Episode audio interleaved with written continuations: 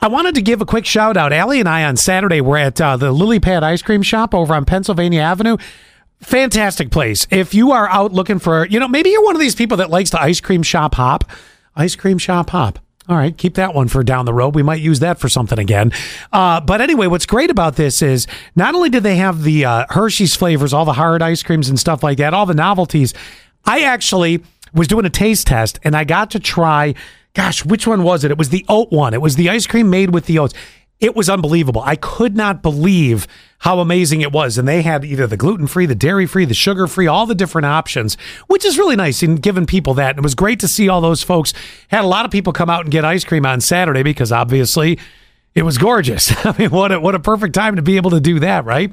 Hey, did you like Hocus Pocus 2 when it came out back uh, last year, 2022?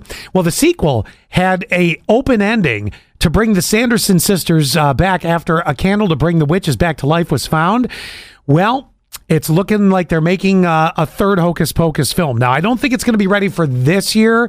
I mean, that'd be really quick because we're moving through 2023 pretty fast. But it, they say Disney plans on a third Hocus Pocus film. So maybe as early as next year. I'm speculating on the timeline on that, unless they're further ahead than we realize. But I don't necessarily know that they are. Also, if you were a huge fan of Pirates of the Caribbean, Disney is also making it a reboot uh, of the, uh, uh, well, making a reboot of the Pirates of the Caribbean franchise. They're doing this now as a priority, but there's no word yet, uh, and no stories have been developed at this time on also whether Johnny Depp will be back. So they don't have a story, and they don't know if Johnny Depp's coming back, but they're making it a priority, uh, at least to bring this thing back. They said, uh, we're not really 100% sure if uh, Captain Jack Sparrow, uh, it's it, quote, non committal at this time. I am not 100% certain that that franchise could do what it did without him.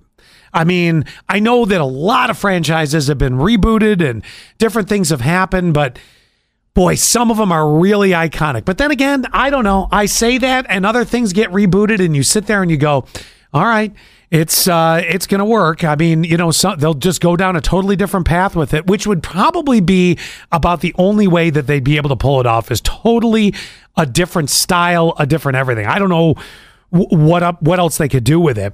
Uh there's just he was so iconic you know? It's it's uh it's really crazy. But uh at any rate get ready if you're a fan of those things. Disney's working on it right now